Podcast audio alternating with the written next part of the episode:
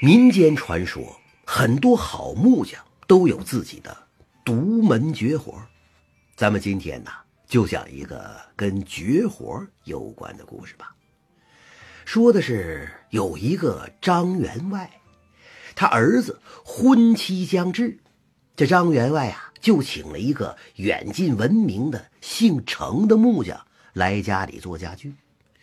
说起这个程木匠啊，那还真是一个能工巧匠。听说呢，他擅长于雕刻，喜欢在家具上雕刻一些精美的花鸟鱼虫，而且花样不重复，堪称一绝。张员外是通过一个远房的表弟介绍这个程木匠的，表弟就说了：“呃，程木匠啊，人是好人，那就是有点小心眼儿，呃，工钱要的也特别高。”张员外也不在意呀。他对手艺人是特别的敬重，为了让程木匠安心干活，他特地给程木匠安排了一间上好的客房，每天吃饭也由张员外亲自陪同，是顿顿有酒，餐餐有肉。每天他们吃剩下的菜再撤出去，让家里的其他人吃。有一天吃午饭的时候。这个程木匠啊，在清炖老鸭汤那个海碗里边翻来翻去，找了好久，最后叹了口气，把筷子给放下来了。张员外特别关切，就问他：“啊，程师傅啊，呃，你这是怎么了？呃，有什么不满意的吗？”这程木匠也不好意思说：“呃，那个要说这个大暑天已经过去了，这秋老虎啊挺厉害的，呃，闷热。”呃，这些天呢，呃，喝这个鸭汤还真是没话说。要是再能吃上一个鸭胗嘛，那才是真正的享受啊！张员外听完点点头。既然程师傅你这么说，一定是喜欢吃鸭胗了。哎呀，犬子也喜欢吃这个。今天这个鸭胗呐，可能是让他给吃了。下次啊，我跟他打声招呼，说什么也得留给您吃啊。程木匠听了，还假意推辞：“哎，别别别别，我就随口那么一说。哎，东家你别当真。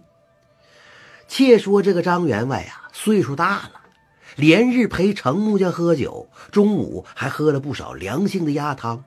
这一天午饭之后，他就觉着身体不舒服了，请大夫一看，说是偶感风寒。张员外呢，也觉着体力不支，他就卧床休息了几天。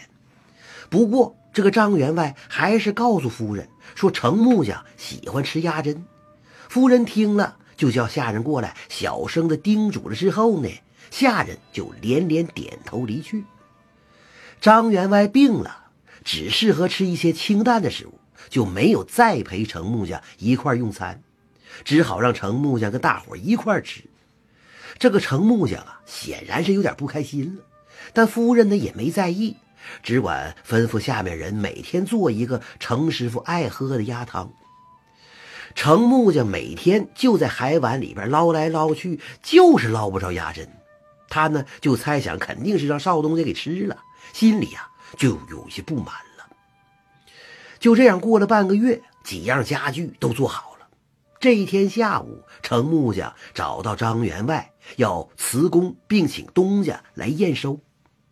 张员外看到这些家具做的非常精致，尤其是那张红木大床，上面是雕龙刻凤，十分好看。他一高兴啊，多给了程木匠一些钱，亲自的把程木匠送出了门外。程木匠走了之后，张员外到内堂就告诉夫人了。夫人诧异了啊。程木匠走了呀！哎呦，老爷，你怎么不留他吃晚饭呢？这些天呢，我特意每天帮他留下鸭胗，叫下人给他腌制好了，还没给他呢。于是啊，夫妻俩赶紧捧上荷叶包好的咸鸭胗就追出门了。可门外哪还有程木匠的影子？夫人就说了：“哎呀，既然他已经走了，反正儿子也喜欢吃，呃，就给儿子吃吧。”张员外听完就摇摇头。哎，既然答应给人家了，就不能食言。反正啊，表弟认识程师傅家，哎，就托表弟带给他吧。夫人点点头，就说：“哎，好吧，那就回头让表弟捎给他吧。”张员外接着就开始帮着儿子张罗婚事儿。八月初八这天，终于把新媳妇就给娶进了门了。老两口心里的一块石头也总算落地了。本来是欢天喜地的事儿，可第二天早上一起床，张夫人一看儿子怎么一脸不高兴，儿媳妇脸上啊隐隐有一些泪痕。到底出了啥事儿呢？夫人就把儿子拉到一边，就问：“儿子，你是不是有啥事瞒着我呀？”一开始这个张公子啊还是不肯说，逼急了冒出了一句：“他，他尿床。”啊！张夫人听了大惊失色呀，好久缓过神来。哎，我说孩子啊，呃，这个事儿啊，你你你别往外声张。他或许是这几天太累了，也许是有点紧张，你得给人家点时间，知道吗？张公子没精打采的点点头。新娘子在一边看着他们小声议论，那一张俏脸早已经涨得通红了。张夫人知道这媳妇肯定心里不是滋味啊，招招手让她过来，和蔼的拍拍媳妇手说：“孩子别怕，没事儿，没有人会知道这事儿。”新媳妇呢难堪的点点头。张夫人原以为这件事就这么过去了，可第二天早上一起床就看见儿子愁眉苦脸的又站在门外了。原来这新媳妇她又尿床了。本来按照当地的风俗，这一天是第三天应该回门的日子，可看着张公子手里拿着一张休书，他知道坏了，儿子对这媳妇是死了心了。张夫人不由得心凉了半截，没办法啊，他只好换来一个下人，把这个休书就送到新娘子家了，让他娘家赶紧派人把闺女接回去。新娘子也没办法啊，含着眼泪就离去了。咱们再说这个程木匠离开张员外家之后，他一直就没找着活这天呢，他正搁家里喝闷酒呢，张员外的远房表弟就来了。一进屋，把一个荷叶包的满满的一包鸭胗就递给程木匠。程木匠愣住了，呃，这这是什什么意思啊？表弟不好意思就解释了：“哎呀，这是我表哥张员外托我带给你的。”说是你爱吃，特别腌了给你下酒的。当初你走的时候忘了拿了，就这些天我也一直没空，所以今天才给你送来。程木匠听完，眼眶不由得一红。哎呀，这个张员外真是好人呐！突然，程木匠问：“呃，你家那个新媳妇儿怎么样了？”表弟叹了口气：“嗨，别提了，一进门就尿床，呃，让我外甥给休了。你说这是不是怪事儿？”听说他一回家呀，啥事都没有了。程木匠听完之后后悔不迭，赶紧去往张员外家。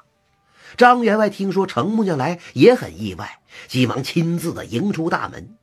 程木匠一脸的羞愧，他就说呀：“走的时候有东西落在了新娘子这个屋里了，今天必须取回来。”强调说：“不要有人陪他。”程木匠进屋之后，把门就给拴上了。他确信没人偷看之后，一头钻到床底下，打开了下边的一个暗格，从里边啊拿出了一个精致的小玩意儿。原来呀，是俩小人抬着一个尿桶。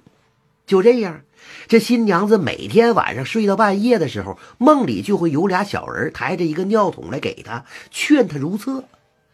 程木匠拿起小锤子，把这玩意儿砸得粉碎。他确定啊，以后再也不能使用这样的绝活了。程木匠出来之后，一头就跪倒在张员外脚下：“哎呦，员外爷呀，你你你原谅小人无知，小人我我我小肚鸡肠啊！